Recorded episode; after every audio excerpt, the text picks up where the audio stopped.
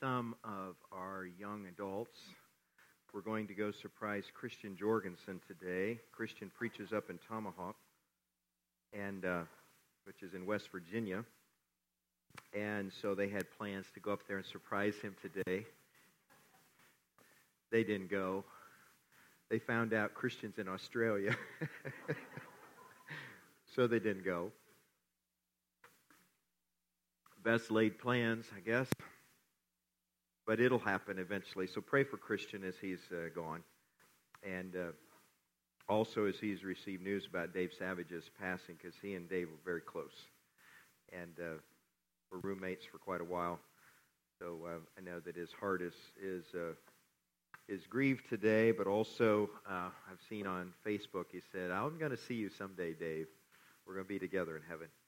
And so that that's really really the way we are brought so much comfort as somebody passes from this life. Today we're wrapping up our series in Bible, uh, book in the Old Testament, the Old of the Bible, and Daniel was written by Daniel. Okay, very good. And uh, he's one of the young exiles that were taken to Babylon by King Nebuchadnezzar in about 605 BC, we believe. Uh, there were several waves of people taken from 607 to 586. And by the time we get to Daniel 5, uh, the chapter that we're in, Daniel is much older than that. He has been a key advisor to King Nebuchadnezzar for many years, about 25. And now uh, he's uh, uh, still kind of hanging around for the, the next king, which is King Belshazzar, which is actually Nebuchadnezzar's grandson. Um, although uh, we may have a little trouble here this morning. Let me move this other mic. We'll just do that, and then we won't have to worry. Okay. I think I can still see, and you can see, so we'll be okay here. Uh, and so he's been serving for many, many years. Uh, he may be uh, quite a bit older now, uh, and yet uh, what's sad is that the new king doesn't really take him on as uh, an advisor, as really helpful to him. He kind of leaves him out to the side as if he's not one of the best resources that he could really have as the king. Belshazzar was a king that was kind of living it up as king. He's enjoying himself. He's enjoying the fruits of his grandfather's labors but he's not really protecting his kingdom the way he should be.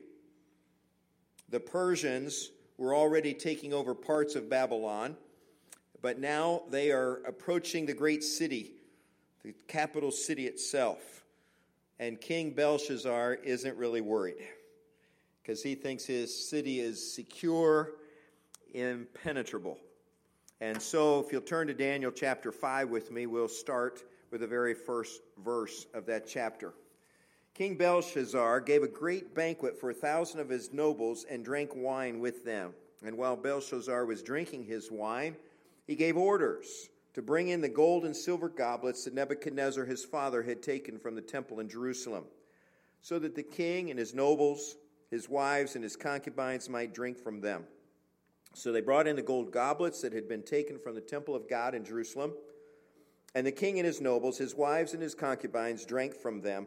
And as they drank the wine, they praised the gods of gold and silver, of bronze, iron, wood, and stone.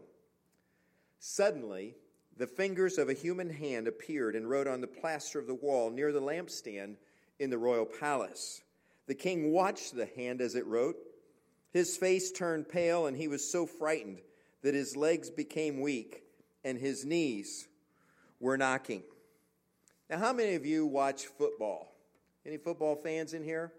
How many of you know what a two minute warning is? Okay, two minutes. Sound goes off, game is, is stopped momentarily so that two minutes can be registered. There's two minutes left on the clock, and that means what? That means it's time to do something. if you're behind, you have two minutes to change that scenario. You have two minutes to make something good. And so, two minutes means do or die. it's time to win the game if you possibly can win it. And this is what God is giving Belshazzar a two minute warning, although actually his time has basically run out already. Time is up. You have two minutes to figure out what the writing on the wall uh, is saying and, and what it means for your kingdom. This is serious business. And even though he didn't know exactly what the message meant, when he saw this hand appear on the wall, say under one of these lights that we have scripture, everybody's attention was drawn there. And Belshazzar is scared to death. He's scared to death to see it.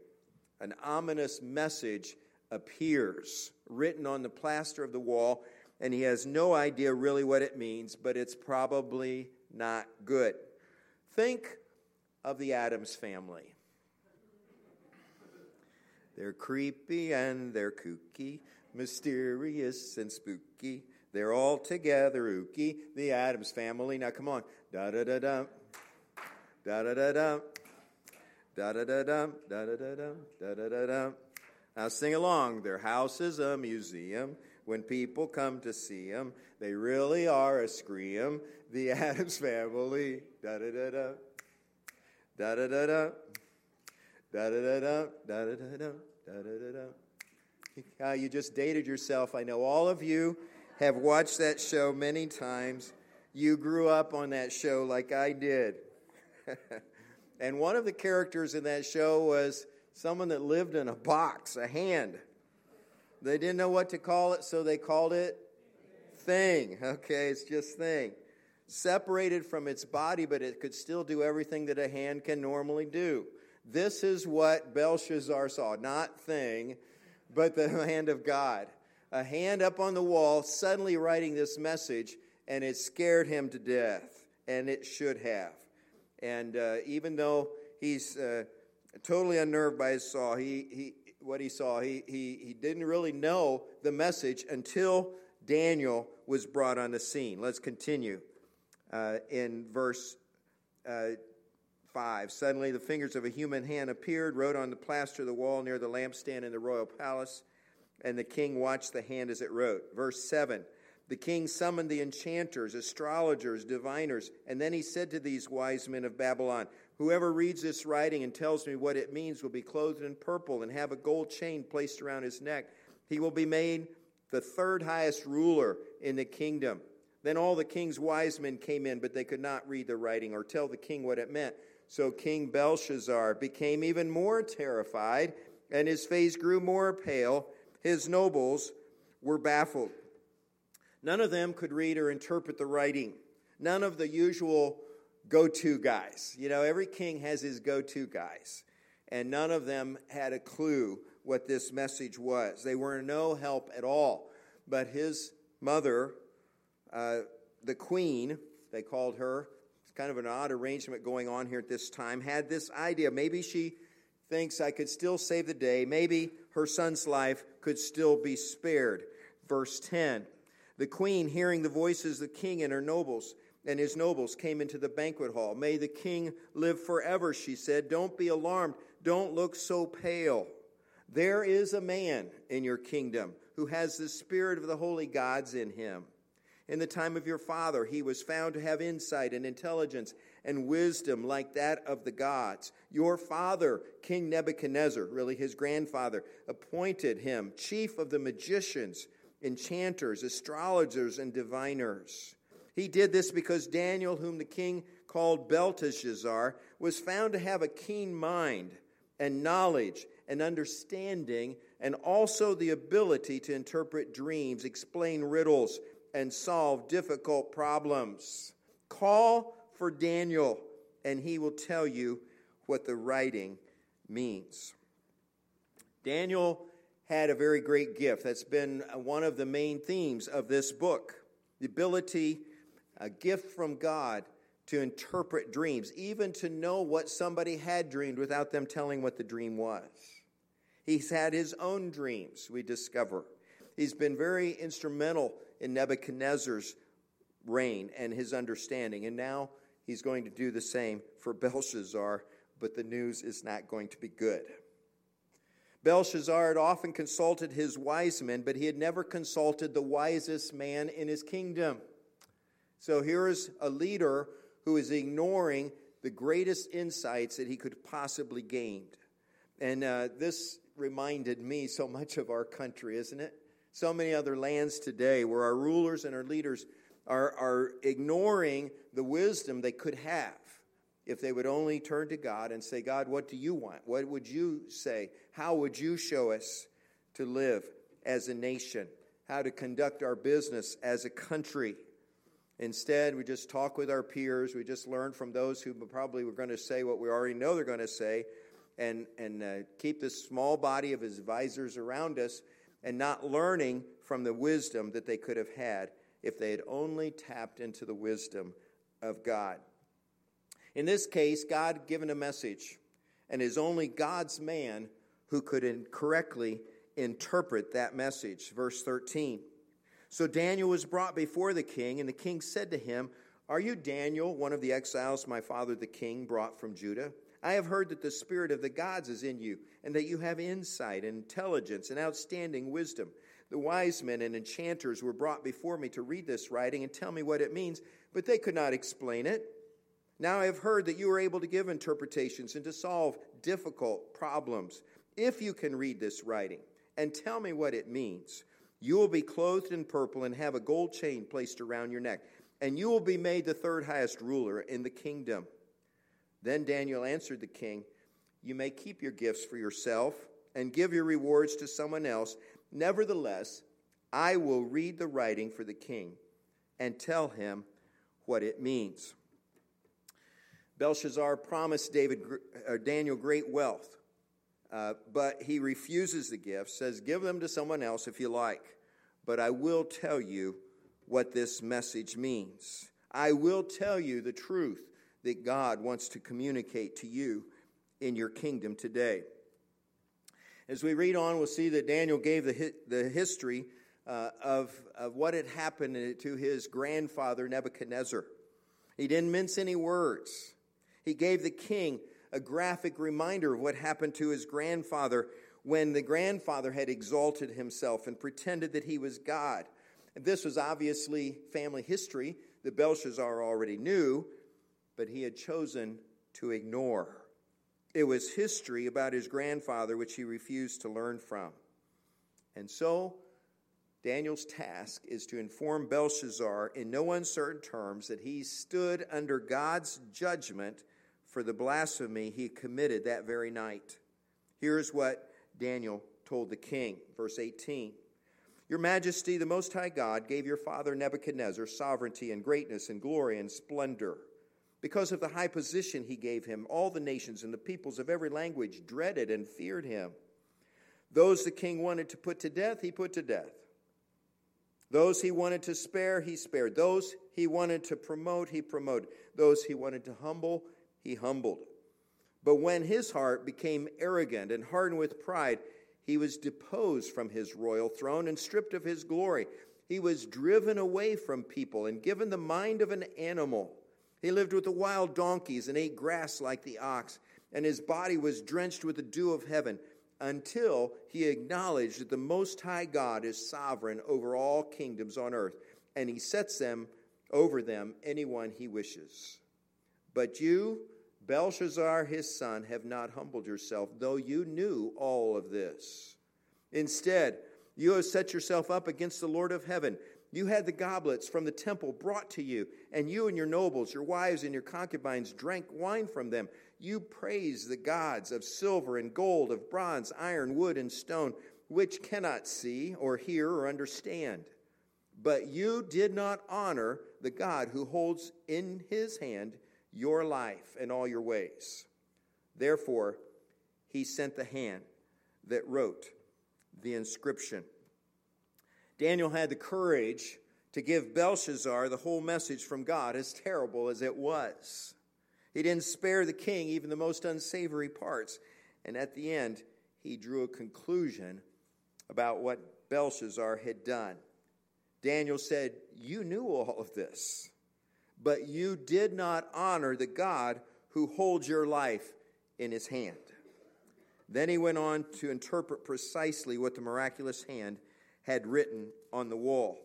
Verse 25. This is the inscription that was written Mene, Mene, Tekel, Parsin. Mene, God has numbered the days of your reign and brought it to an end.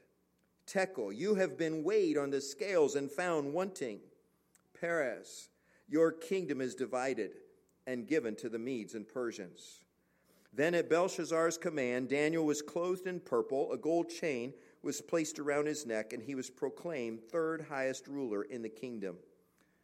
That very night, Belshazzar, king of the Babylonians, was slain, and Darius the Mede took over the kingdom at the age of 62. The name Belshazzar, interestingly enough, means Baal protects the king.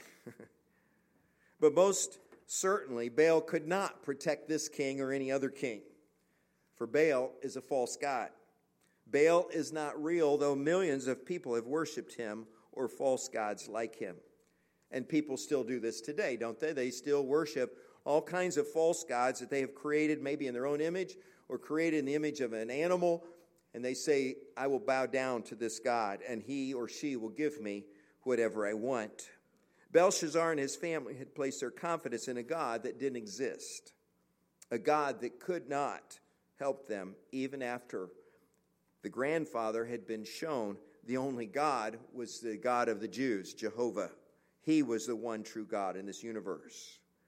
So Belshazzar was unprepared for the Persian attack that night, feasting with his nobles while the Persians carried out their attack, and he was killed within the next few hours after the pronouncement of God that came with the handwriting on the wall. Belshazzar mistakenly trusted in his gods after and the strength of his city rather than in God of the Hebrews. What we see here is a, a, pattern that many people have fallen into today a pattern of life, a philosophy of life. That while there is trouble and while there is danger and while serious things need to be considered, they're unprepared and instead spending their time wasting that time. Instead of preparing for the Persian attack, Belshazzar was partying with thousand of his nobles and his wives, and he was partying when he should have been preparing. He was feasting when he should have been fasting. And this was a recipe for disaster. Belshazzar had bought into a philosophy of life that's eat, drink, and be merry, for tomorrow we die. We see that several times posted in Scripture. Many people live by this credo. I saw yesterday this same thing eat, drink, and be merry, uh, brazenly put up as part of, of a name of one of the restaurants in Gainesville. That here's the name of the restaurant eat, drink, and be merry. That, that's our philosophy. If you want to do that, come here and we'll take care of you. And I noted they didn't put tomorrow we die part of that. but this is how many people live, and this is how you would live if you have no future and you have no hope. You postpone the inevitable as long as you can, and you live life as full as you can until there's no more life to live, ignoring the fact that this is only the proving ground, the testing ground for what is real life. And Belshazzar was thinking, you know, I, am untouchable. I live in this city with 300 foot high walls. These walls are 25 foot thick. Who could possibly be, get in here to hurt me? I can't be touched. Obviously, that night he'd had too much wine to drink, so probably he wasn't in, using all of his uh, mental faculties anyhow. He could say whatever he wanted to say and do whatever he wanted to do, or so he thought. And so he ordered someone to go to the treasury where they had kept the goblets that had taken, been taken from Solomon's temple, and he said, Bring them in here so that we can use them tonight for this feast and by doing so, he became guilty of blasphemy and idolatry. He and his cronies lifted up drinks to their false gods, setting themselves up against Almighty God, the one true God. And when anybody does this, when anybody exalts himself against God and challenges God, don't be surprised when God accepts the challenge and God answers them. And in this case, he answered within minutes. Now, sometimes it takes God a little bit longer to answer such a boast, such a challenge, such an act of blasphemy or idolatry, but He will answer. And everyone will answer for what they have done against God and exalting themselves against Him. So, what are the takeaways? I'm going to run out of voice. You're going to run out of time. So, let me get to the takeaways. First of all, I want to say that if you're somehow acting like Belshazzar that did that night, don't ever think you're going to get away with that. I, I don't know your life. I don't pretend to know what's going on in your life. But this passage issues a strong message, a strong call to repentance that you might change your heart before it is too late. It was already too late for Belshazzar, but it's not too late for you or me. God sees things that we maybe can't see in someone else because He's God. He knows exactly what's in every heart of every person that is here today. He sees what is inside us uh, even when we maybe ourselves don't see it. He, he sees beyond what our actions were that maybe else, uh, someone else could see to what our motives were and what we were trying to do and what really our heart was about. We respect and we admire God for that, and we are answerable to Him for that. The Bible says the fear of the Lord is the beginning of wisdom. So if we wake up and we say, you know, we, we do answer to God, and He does know what's going on in my heart, and He sees everything that's going on in my life, and we answer to Him for that, it's a very good move, a very wise move on our part. He knows also when we say, I'm going to sin and ask for repentance later. And that's not a very good place to be. God judges our hearts, both sinners and saints, and He is only one with the right to do that. And God does not turn a blind eye to our sin. If you are engaged in a secret sin, repent. That's, that's, the, that's the formula. That's the answer. That's the solution. Turn away from that sin and turn toward God. Come to Jesus if you've never done that and be saved. Be delivered from your sins and from their consequences.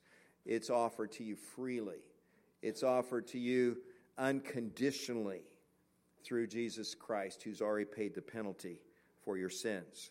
So, if that's where you are, if you have never done that, this is a call to repentance today.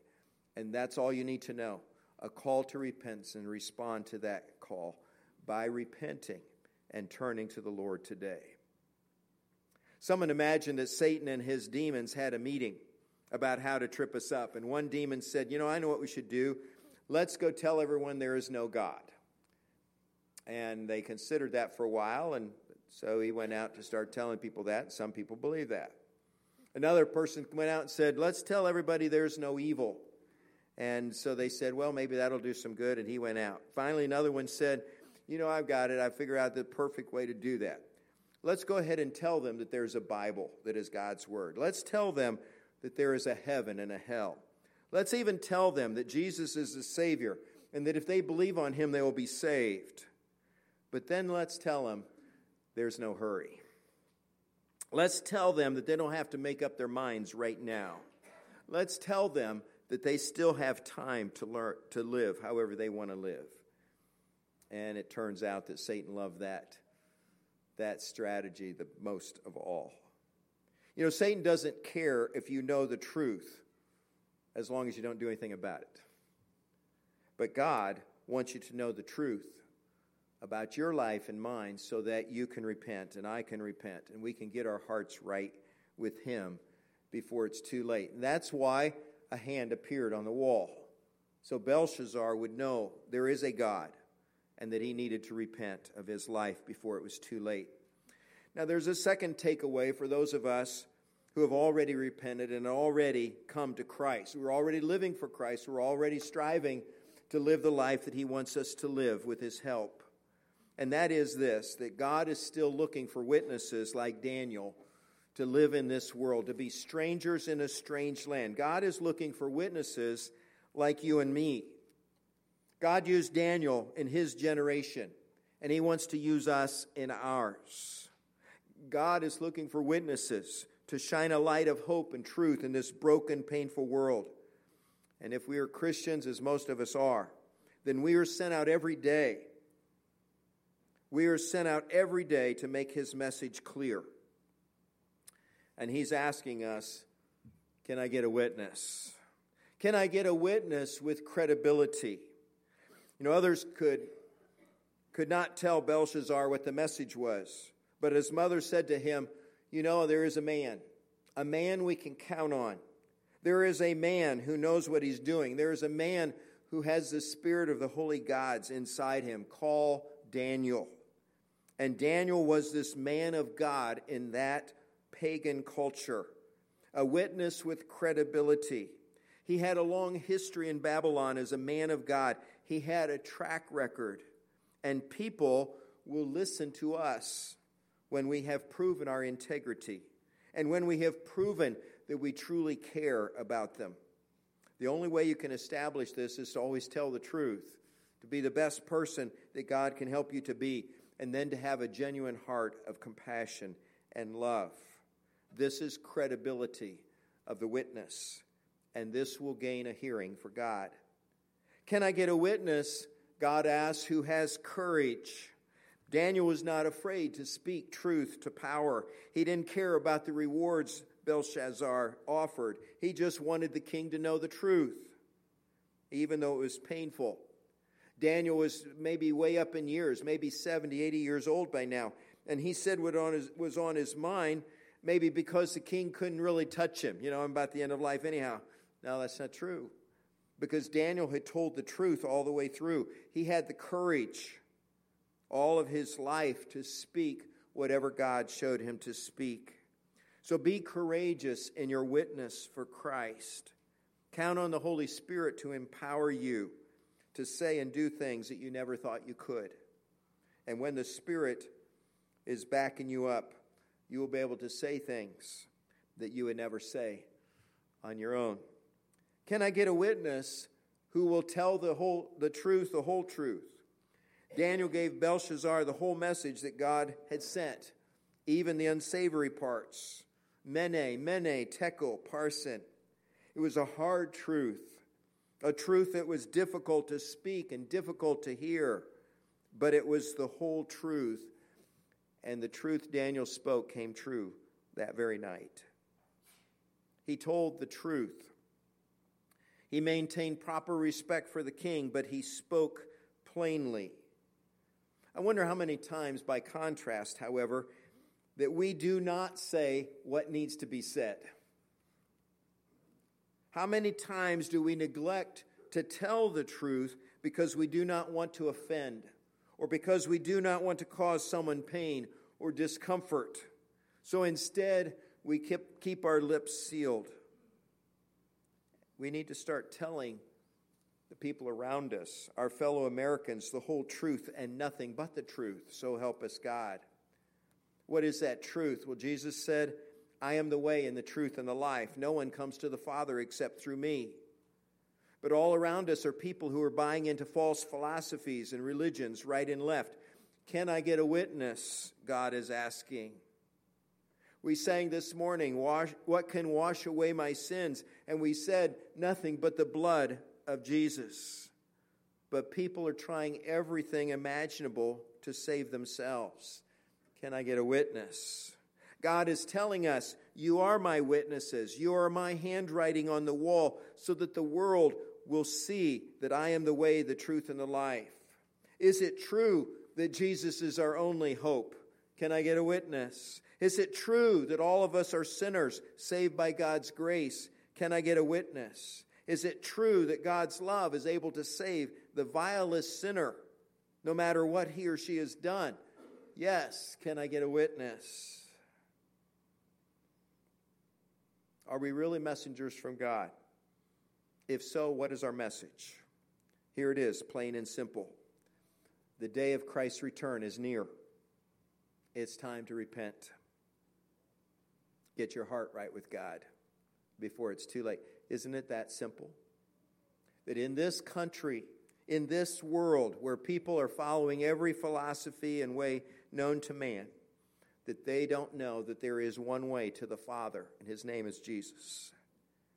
And we are staying silent and not saying what we should. I know this message is confrontational by its very nature, not mine, but the message of Jesus. But the other way we could go is to just let people go to hell. It's that simple. We often avoid this message because it is harsh, because it seems judgmental and critical of others, but it is not. It is the truth, and it is the truth that will set them free. It is a message of love, not judgment, a message delivered in kindness and grace, not condemnation. And think about this it is not really loving or kind to stay silent when lives can be saved. One of the biggest regrets I have in my life is a letter I wrote to a lost man who was dying of cancer when I was a college student. I've told some of you about it. He was my cousin's uncle on the other side of the family, not my uncle. He was a man that I had met uh, just a couple times in my life. He was a pretty hard man, car salesman, as I recall, a man who drank a lot, smoked a lot, who wasn't very nice to his family, who was, you know, quite easily would cheat anybody if he could make a buck off of it. And now he had come to a time where he was dying of cancer and quickly. He was many hours away. I was in school in eastern Tennessee. He was uh, over closer to the Memphis area, very long drive away. And so I wrote him. I wrote him a letter. And the message I wanted to communicate to him was that he needed to repent and he needed to give his heart and soul to Jesus. But the way I did that was not very good, and I regret it to this day. My words were harsh, my words were condemning, my words were an attempt to get him to repent quickly because he only had a few days. And what I learned later was that they only shocked him, they only upset him, and drove him further away from God. He died not knowing Jesus as his Lord and Savior. Now, if I had been a better witness, I would have gone to him, whatever the cost. I would have stopped my classes, my other activities. I would have jumped in a car and I would have driven to him. I would have spent whatever time I needed to show compassion, to establish some kind of rapport and credibility with him by caring for his physical needs. Then I would have found a way to quietly, graciously, but courageously tell him that he needed to repent and turn his heart over to Jesus, the only one who could save him before time ran out. I would have told him the whole truth, but I would have done it in a context of love and grace, not shame and condemnation. And since then, God has shown me something that there are two kinds of believers, maybe three, but two main kinds of believers. Some act as Pharisees sitting in the sanctuaries and condemning the sinners who live out there. And some act like Jesus and his disciples, who have always gone out to the lost and to the hopeless people of this world and preached a message of repentance and grace. And we need to ask ourselves this morning are we Pharisees or are we disciples? Are we like those who condemn from afar? Or are we like Jesus, who goes to the people who need the message of repentance? Since we don't know the time when Christ will return, we must take the time we have right now to help people get their hearts right with God. Can I get a witness? God is asking. There are people wondering, what is this world coming to? Is there any hope for the future? Is it all going to end soon? And our world needs witnesses, the witnesses we have been called to be. If we don't do it, nobody will. You know, this is, doesn't have to be as difficult as we may picture it. The holidays are coming. It's one of the easiest times for us to have conversations about our faith in Jesus. It doesn't have to be this super confrontational in your face. I'm carrying a placard that says the end is near, repent before time is too late. It can be a simple conversation about Thanksgiving and what we're thankful for, which people will already be talking about this month. Within, without any fear or embarrassment, we can tell others we're thankful to God. We're thankful for what He's done for us in Jesus Christ. Leave it at that. Christmas is coming. and is perhaps the easiest time ever to talk about Jesus. Everyone is already talking about Christmas, so we can add pa- positive words about our celebration and how we're celebrating much more than just a baby in a manger or gifts under a tree. That we are celebrating one who came and gave his life for us. Now, I'm sure you can figure out a way to take that conversation further. I'm sure you can figure out what to say when the opportunity arises, but the point is to make the opportunity arise and to be a witness. Can I get a witness? God is asking you and me. You have people you know, you have conversations that only you can have. You have lives that you alone can touch and impact for Jesus Christ. Can I get a witness? Let's pray. Oh, Father, I must begin by admitting my own sins my own failures to have conversations that you gave me that I walked away from, or maybe I just got very quiet, or only said the beginning of what I needed to say. I know, Father, that probably most Christians in this room today have been squirming a bit. That's okay. Because the message that you have given us today is a message of repentance, a message of a call to repentance for this whole world, even in ourselves, that maybe as Christians we have failed to do what you've called us to do. And I pray, Lord, today that we will not let this go. We will not walk away from this. Satisfied that someone else will do it. We pay John to do it, or we, we have people that will get the word out. It doesn't have to be me. Can I get a witness? is clear, clearly ringing in my heart today. And I pray that it will be ringing in the hearts of other people here at New Hope. I pray, Lord, that we would uh, realize that we can't be Pharisees standing here in our sanctuary calling out the people of the world who don't know you. We need to be more like Jesus, sending out the 12, sending out the 70, sending out all disciples to go into a world and preach the good news of repentance and of new life promised them in Jesus Christ. Lord, you're sending us out. May we be willing to go.